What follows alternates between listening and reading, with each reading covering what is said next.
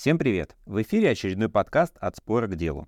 Сегодня мы продолжим серию обсуждений налоговых проблем, связанных с техническими и недобросовестными поставщиками. Наше обсуждение мы разделили на два выпуска. В первом мы поговорим о двух темах. Мы обсудим дополнительный способ проверки благонадежности поставщика, внедренный эф эн эс в этом году, а также поговорим о важности настройки системы внутреннего контроля проверки благонадежности контрагентов.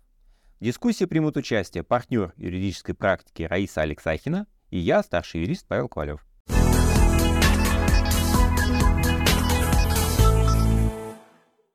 Доброе утро, уважаемые коллеги! Мы рады вас приветствовать. И сегодня мы предлагаем поговорить. Это работа с нашими поставщиками, с нашими контрагентами контрагентов.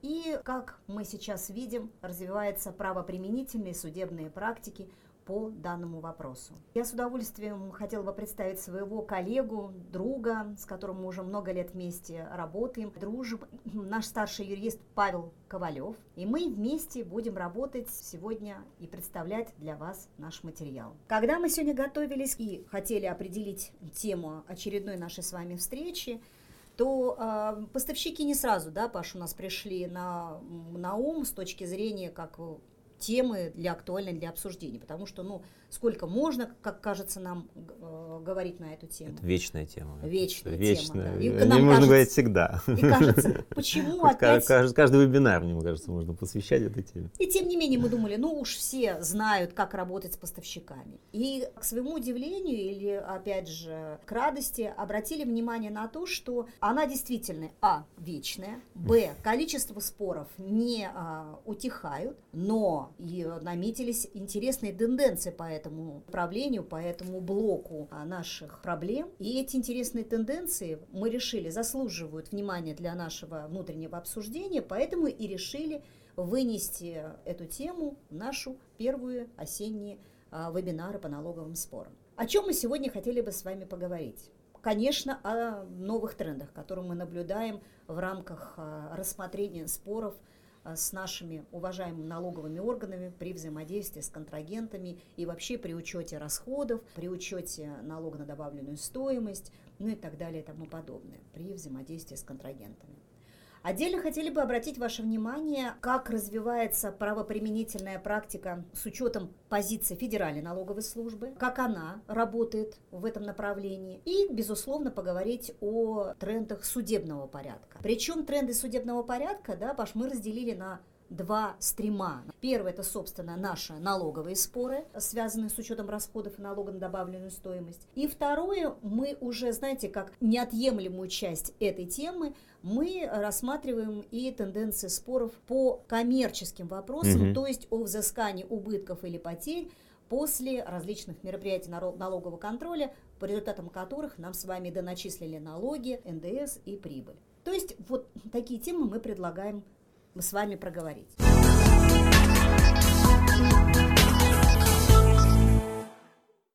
И прежде чем мы поговорим сейчас о той практике и о том развитии, которое нам представляет в проверочных мероприятиях Федеральная налоговая служба, и перед глазами вот один из последних приказов эф эн эс от двадцать четвёртого марта, я, наверное, Паш, с твоего позволения, хотела бы сразу очертить два тренда, новых тренда, которые мы наблюдаем в практике правоприменительной и который будет являться, по моему мнению, лейтмотивом всего нашего сегодняшнего вебинара. Угу. Первый тренд, что мы отмечаем, что из всех тем налоговых споров, которые сейчас мы наблюдаем, а на прошлом нашем вебинаре, коллеги, мы обращали ваше внимание, что сейчас этот год особенно... можно сказать так, характеризуется тем, что поднимаются споры по всем темам. Нет угу. каких-то приоритетных тем, как мы раньше в прошлых годах могли выявить, на примере там, внутригрупповые или эф пэ дэ и так далее. Любая тема от учета расходов, правильности формирования себестоимости или учета вычетов по эн дэ эф эл до глобальных вопросов по переквалификации. То есть пионеров здесь нет. Угу. Так вот, из всех этих тем, первый тренд, который бы я выделила, Паш, это тема работы, взаимодействия с поставщиками и выявления, собственно, спорных моментов, является наиболее, наверное, урегулированы с точки зрения правоприменительной практики и выработки подходов к этим спорам. И на уровне Федеральной налоговой службы и тех рекомендаций, которые они нам рассказывают и доносят до нас с точки зрения взаимодействия, и тех судебных подходов, которые мы сегодня будем вам иллюстрировать. Да, вот из всех тем можно сказать, что наибольшее количество подходов так или иначе отработано, если угу. сравнивать с другими темами. Согласен, согласен абсолютно. Внимание этой теме огромное, опыт уже наработан существенный. Если мы вспомним, когда эти темы начинались еще, да, на начале двухтысячных, то есть уже двадцать лет, больше двадцати лет прошло, и постоянно это шлифуется, шлифуется, шлифуется. Тем не менее, да, споры-то же все равно возникают, и, в принципе, их достаточно много, и претензии предъявляются, несмотря уже на имеющиеся механизмы контроля, проверки за своими поставщиками, взаимодействия с поставщиками, автоматизированные проверки самих налоговых органов, которые сразу, по сути, видят, там, кто плательщик, кто не плательщик, но все равно эта тема актуальна. Вот.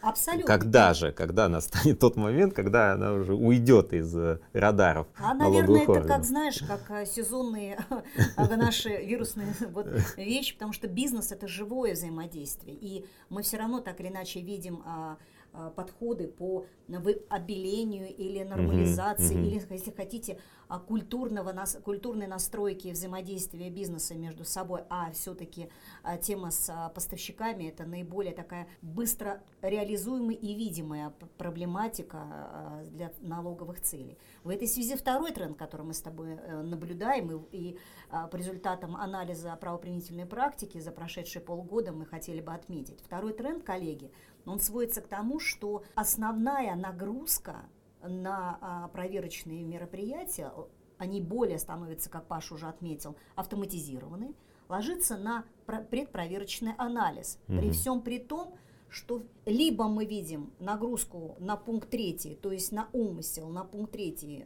сто двадцать два, и вся аргументация по поставщикам строится в рамках именно этой квалификации, что мы с умыслом участвовали либо организовывали mm-hmm. взаимодействие с нашими поставщиками. Если этого не удается подтвердить яркими, скажем так, доказательствами, то мы наблюдаем тренд, что, переходя в судебную плоскость, большое количество правоприменительной судебной практики, а я подчеркну, именно в том числе и правоприменительной, потому что мы анализировали количество и э, жалоб, которые удовлетворяются на уровне Федеральной налоговой службы, mm-hmm. лежит в плоск- плоскости удовлетворения требований налогоплательщика. Mm-hmm. То есть вот это второй тренд, который свидетельствует о том, что и мы, как налогоплательщики, несмотря на то, что эта тема у нас постоянная, я, как еще раз говорю, как некий, может быть, про, некая проверка здорового климата взаимодействия между коммерческими партнерами, она всегда будет присутствовать.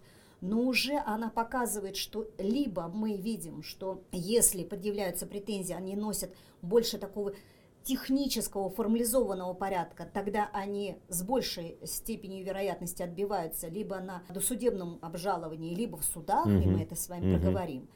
Либо, если выясняются элементы умысла в взаимодействии с контрагентами, тогда нам становится тяжелее, и мы видим, тогда вот уже с большей степенью вероятности у нас коллеги проигрывают. Это мы сейчас посмотрим, mm-hmm. и это второй тренд.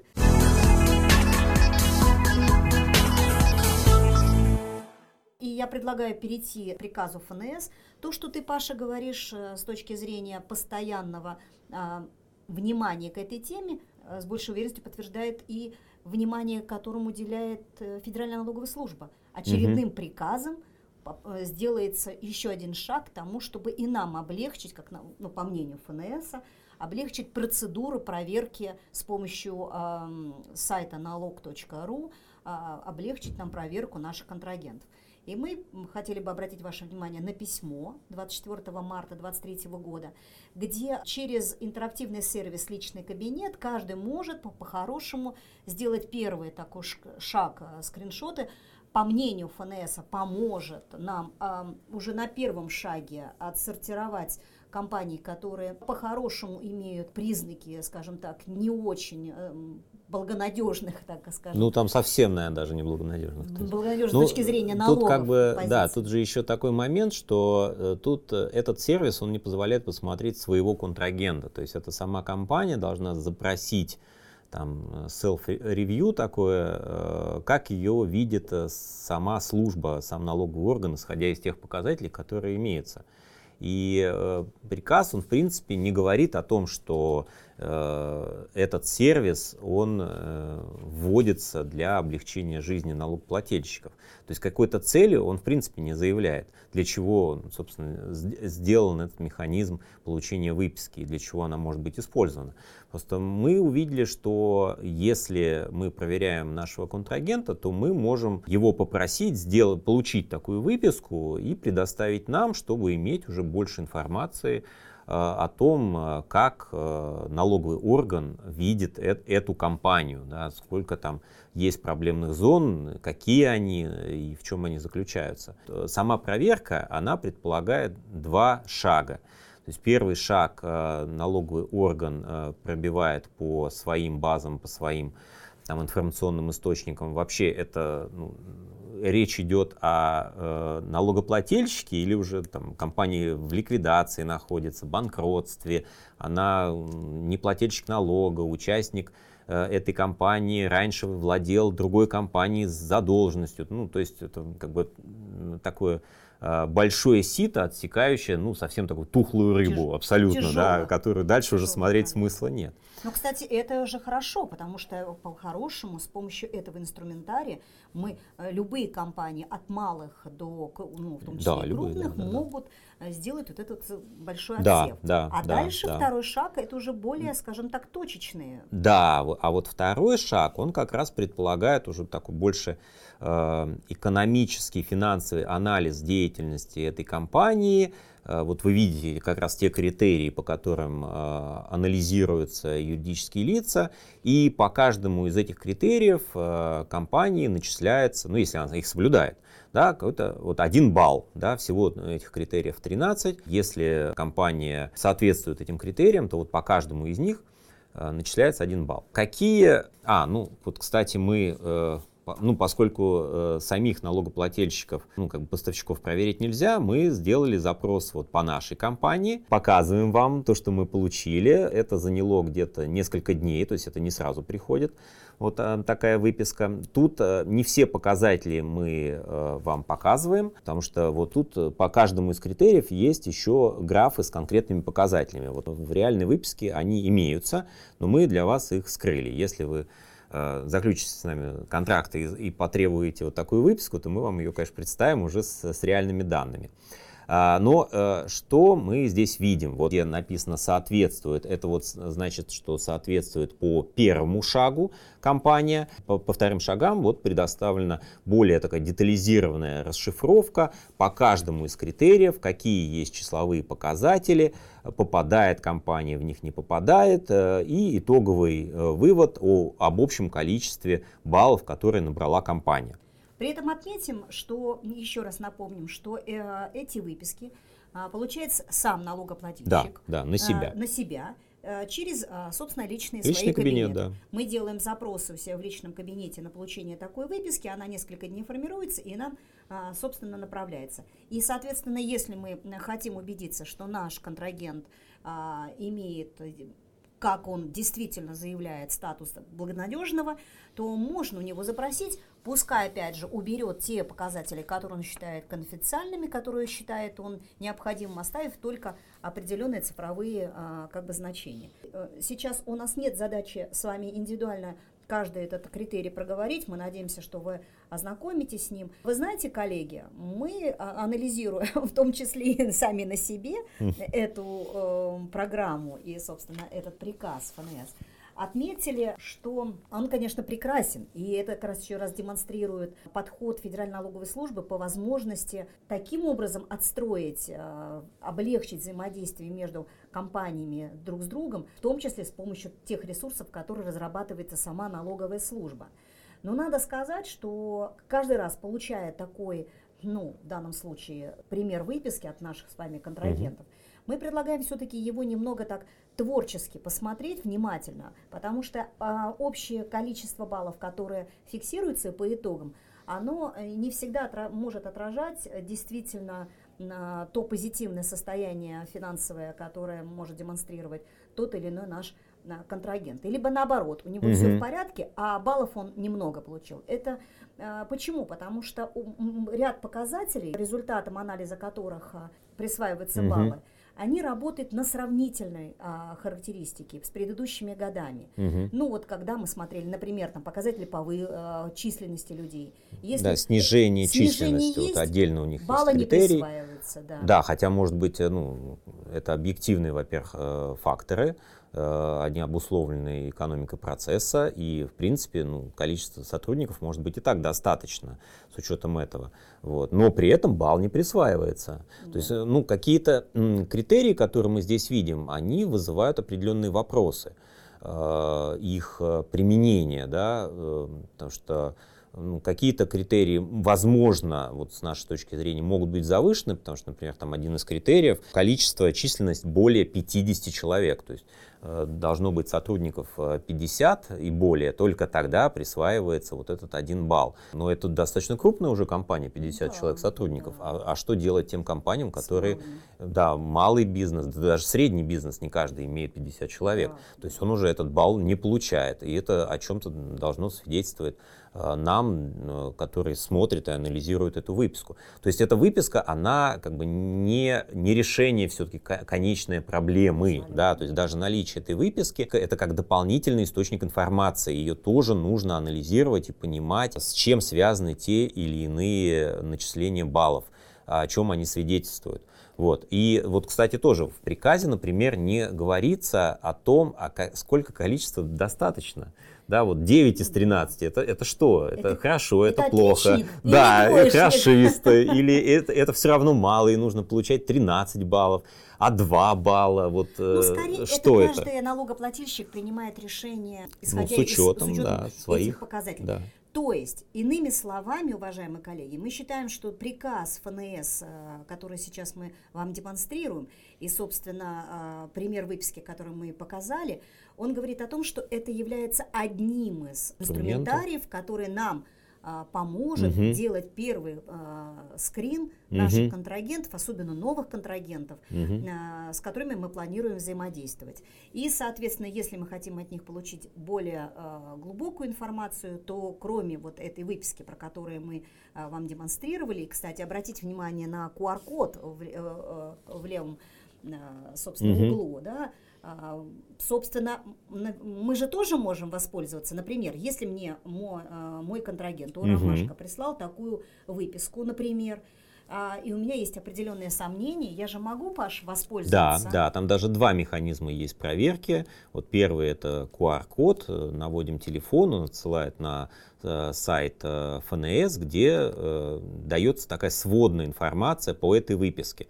Но э, тоже мы здесь видим определенную проблему, что э, э, эта информация, она не расширенная, то есть там только э, общая э, информация о том, что такая выписка действительно была. Но это важно. Выдано, ну хотя бы, да, да, и уже плюс. Быть итоговые цифры. И да, и дается только итоговая Отлично. Цифра. И мы видим, в чем проблема, что если какой-то недобросовестный налогоплательщик хочет пустить нам пыль в глаза, он может просто перекинуть определенные э, баллы между ну, теми показателями, несущественными, скажем так, показателями. Да, вот те же самые, вот там, например, есть один из показателей э, наличие участников иностранных лиц. Ну, вряд ли у однодневки будут иностранные лица в участниках, соответственно, этот балл они не, как минимум получат, да?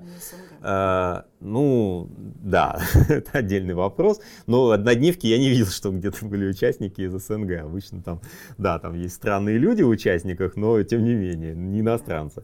Вот, и, например, вот баллы по неснижению, вот эти вот, да, то есть, ну, если показатель не снижается, то предполагается, что балл будет выдан. Соответственно, можно их просто перераспределить вот так технически где-нибудь в фотошопе, присвоить эти баллы тем показателям, которые действительно важны, там, по численности, например, налоговая нагрузка, отсутствие задолженности, там, ну, что-то такое более существенное. И будет э, невозможно это проверить, кроме как из открытых источников. То есть все равно нужно проверять. Вот, это второй ключевой момент. То есть, еще раз, тот инструментарий, подчеркну, угу. который мы сейчас с вами анализируем, он, во-первых, доступен любому налогоплательщику, да. включая, вот вопрос был у Натальи, спасибо большое, да, и индивидуальным предпринимателям, потому что они тоже налогоплательщики. Все через личный кабинет мы можем работать с этим документом, ну и мы, как потенциальные пользователи таких выписок, можем, пускай, поверхностный скрин, но а, сделать, то есть посмотреть, была выписка такая запрошенная или нет, uh-huh. и, как ты говоришь, итоговый балл, а, итоговый балл посмотреть. И, конечно, мы понимаем, что вот мы, собственно, проговорили uh-huh. вот эту вот проблематику с точки зрения оставшихся вопросов, мы прекрасно понимаем, что это не является панацеей, и уж uh-huh. действительно да. нельзя да. ограничиться только этим, когда мы демонстрируем проявление должной осмотрительности. Да.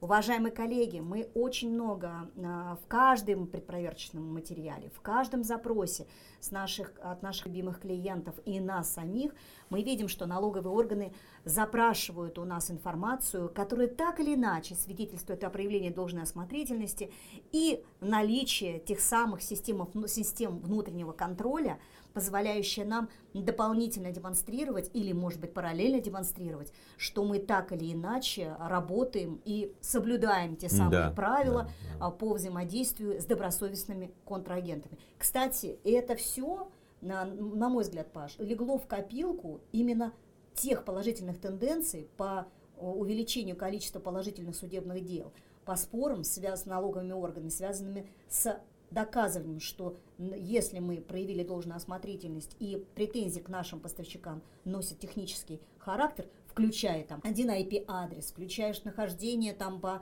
адресу в офису, как они любят говорить, массовой регистрации, компании только недавно зарегистрированы и так далее. То есть все те аргументы, которые обычно мы в красную зону сразу кидали, сейчас суды рассматривают это критично. И именно угу. когда мы демонстрируем в том числе наличие систем внутреннего контроля. Мы просто напомним, да, нашим коллегам, угу. что, как всегда, мы э, делаем акценты в системе внутреннего контроля по трем блокам, угу. входящий контроль, то есть когда на приеме, да. и здесь скриншоты и выписки по нашего угу. кабинета налогоплательщика являются одним из файлов. Одним из доказательств, да, да конечно. Уби- убеждение, что мы взаимодействуем с подписантами, с действительными людьми, которые являются управленцами данного юридического лица. Все на входе мы затребуем, то есть здесь мы даже не будем на этом останавливаться. Мы, я думаю, что вы лучше нас многие вещи знаете.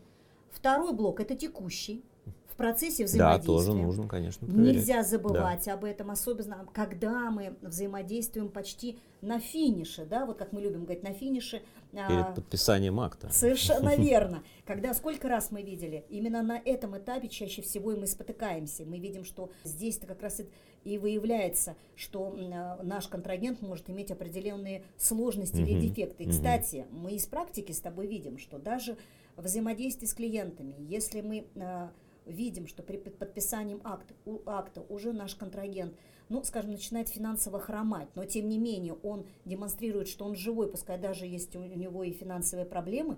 Если мы демонстрируем текущий контроль, то это является фактором, свидетельствующим о том, что наши шансы отстоять эту позицию перед налоговым органам возрастают. Да. А вы знаете, что налоговый Безусловно. Орган любит по истечению года, по пол, ну, там, полугода, увидев, что наш контрагент, ну, скажем так, перестает финансово отвечать на запросы налогового mm-hmm. органа, нам прям быстро прилетают требования «уточнитесь mm-hmm. в отношении этого mm-hmm. контрагента». И как раз текущий контроль, механизм взаимодействия, нам здесь э, дает шансы отбить такие потенциальные претензии со стороны налогового органа.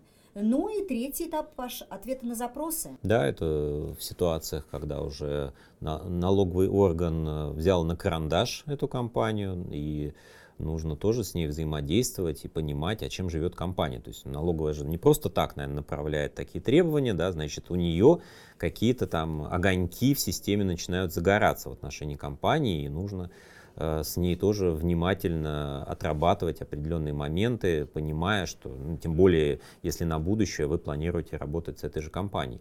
Причем мы же вот неоднократно сталкивались с ситуациями, которые показывают, что проверка контрагента — это, ну, нетривиальная, скажем так, задача, и она требует тоже какого-то там нестандартного подхода. Я несколько раз сталкивался с ситуацией, когда крупные предприятия перед заключением контракта с новым контрагентом, с ним вели переговоры, вот меня приглашали посмотреть на этого контрагента, и вот если подходить к процессу выбора поставщика формально, то вот этот контрагент, он бы никогда не прошел. Там новая компания, у нее нет сотрудников, нет помещения, но есть объяснение со стороны контрагента, что он только создал это юридическое лицо, он сам, как генеральный директор, как участник этого лица, он обладает огромными компетенциями в этой области. Он готов развиваться, но как только он под, подпишет договор с нами, он же не может там нанять людей, не имея договора. То есть это какой-то вот замкнутый круг, иначе получается.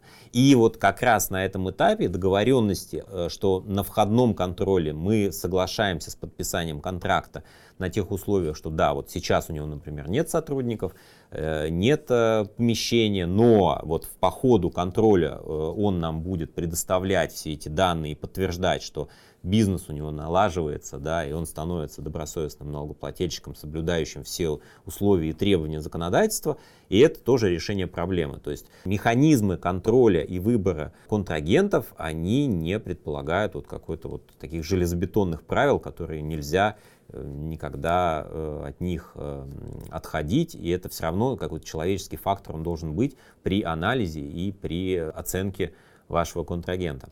Ну и... вот в этой связи, угу. Паша, если позволишь, угу. очень хороший вопрос нам сейчас сразу задали. Вопрос часто, кстати, мы слышим, а вот если э, у нас система контроля э, ограничена только входящим, что называется, угу. потоком, то есть не текущие, мы особо там не обращаем на это, ну или там, по крайней мере, некогда нам, условно говоря, и дальше ответ на запросы, ну то есть вот только входящим.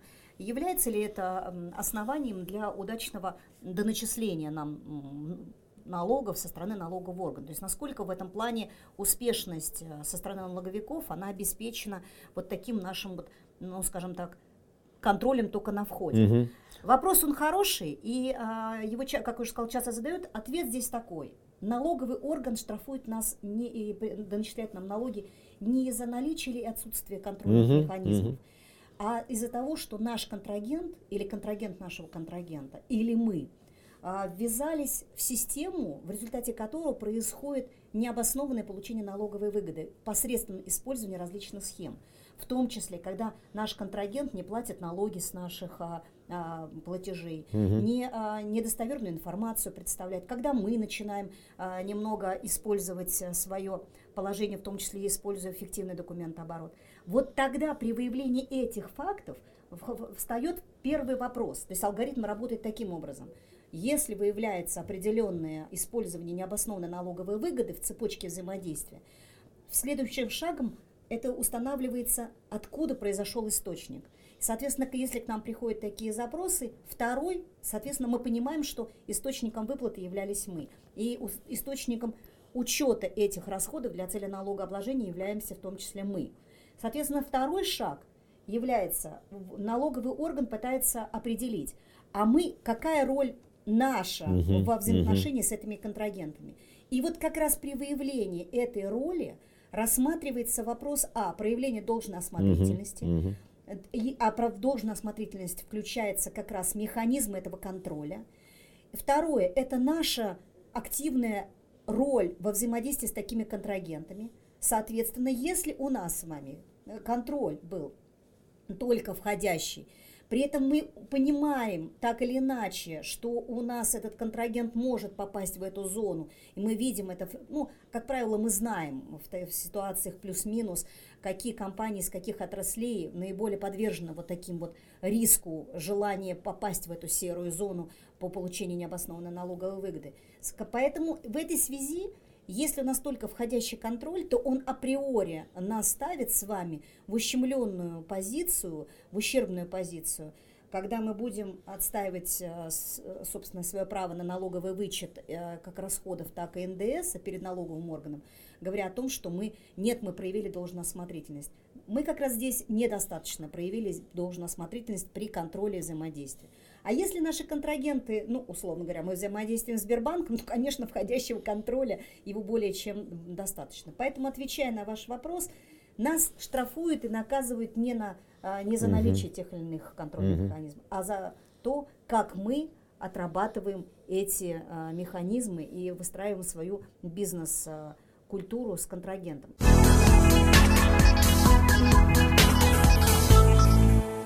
И вот, мне кажется, самое время, Паш, поговорить о наших программах, которые системы внутреннего контроля, благонадежности контрагентов, которые в том числе предлагается. Да, такая небольшая минутка рекламы, потому что э, мы уже достаточно давно э, подготовили э, такую автоматизированную программу проверки контрагентов. Она показывает достаточно хорошие результаты. Мы ее прогоняли даже вот на тестовой стадии, брали из решений налоговых органов недобросовестных контрагентов, через которые предъявлялись претензии, загружали в систему, и она их действительно выявляла как компании с большим э, уровнем риска. Она тоже предусматривает, ну, даже не двухфакторный анализ, а скорее даже трехфакторный анализ. То есть помимо, как и в приказе эф эн эс, э, там, черного списка, да, который дальше уже нет смысла смотреть, э, программа предусматривает еще, условно, такой белый список, который, ну, очевидно, компании из а, такого крупного топ-уровня, которые, ну, дальше анализировать и собирать по ним информацию просто никакого смысла не имеет. И она сразу говорит, что да, это благонадежная компания, с ней можно заключать. Ну, вот как наша, например. Да. Да. Да, то есть дальше она уже смотреть, ну, какого-то смысла в этом нет, нет необходимости. Ну, а если не срабатывают триггеры и по, по второму фактору, то уже идет контроль по третьему, уже более детализированным критериям. В нашем случае их порядка тридцать-сорок, то есть уже больше даже, да, чем предлагает эф эн эс. Они более конкретизированы, то есть это вот и количество сотрудников, основные средства, опыт и так далее, и так далее. То есть то, что говорит именно о наличии возможности исполнения взятых на себя обязательств, а не просто о финансовом каком-то анализе той или иной компании. И плюс вот последнее, как бы, включение, которое было сделано, которое тоже помогает анализировать поставщиков, это сравнение с рынком. То есть если мы проверяем какого-то контрагента, то программа автоматически смотрит вот аналогичные компании на этом, на этом рынке, они как живут, да, вот какие у них показатели. Идет такое определенное сравнение такое, с рыночным уровнем схожих компаний. И, и это, кстати, помогает нам вот и вот поскольку и мы это заним... да, как раз показывает. Показывает. И вот поскольку мы еще и занимаемся, как вы знаете, уважаемые коллеги, коммерческими спорами, вот эта программа нам в том числе помогает и в коммерческих спорах, когда так или иначе наш контрагент, например, там, в силу определенных причин заявлял сначала о том, что у него там все в порядке, а мы скрин делаем и, и а, начинаем ему говорить: нет, друзья мои, к сожалению, у вас не, а, для этого рынка а, и тех объемов, которые мы запрашиваем, ну, например, стройки, там, да, угу. мы, к сожалению, не видим у вас необходимого количества сотрудников. И да. вот тогда, в том числе, эта программа, она уже на входе, позволяет в том числе и обосновывать, почему по итогам тендеров они, например, не выигрывают, несмотря на то, что да, у них числе, были да, да, предварительные да. хорошие заявки. Потому то есть что... в коммерческих угу. спорах нам это тоже здорово помогает, эти программные вещи. Ведь один из наиболее частых вопросов, который мы слышим вот от наших э, клиентов, это а, а сколько достаточно? Ну, понятно, что если ноль сотрудников, ну, очевидно, это недостаточно ни для какого вида деятельности. А вот, вот для поставки какого-то оборудования пять человек, это много, мало, ну, хватит, не хватит. А для стройки, там, вот для каких-то определенных объемов десять человек, это много или мало.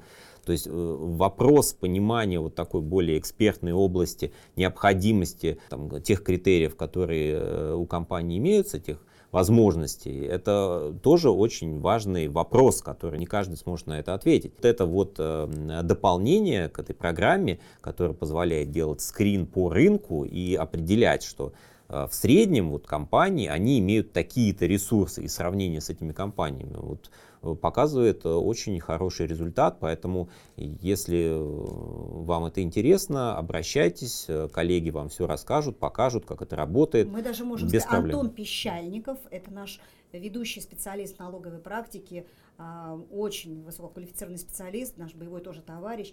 И в частности, он может прокомментировать в отношении такого точного аспекта, это учитывает ли эта программа предмет сделки для проверки контрагентов, то есть совокупность наших прав и обязанностей. Я думаю, что Антон, он с удовольствием прокомментирует уже индивидуально, ответив нам, вам на этот вопрос.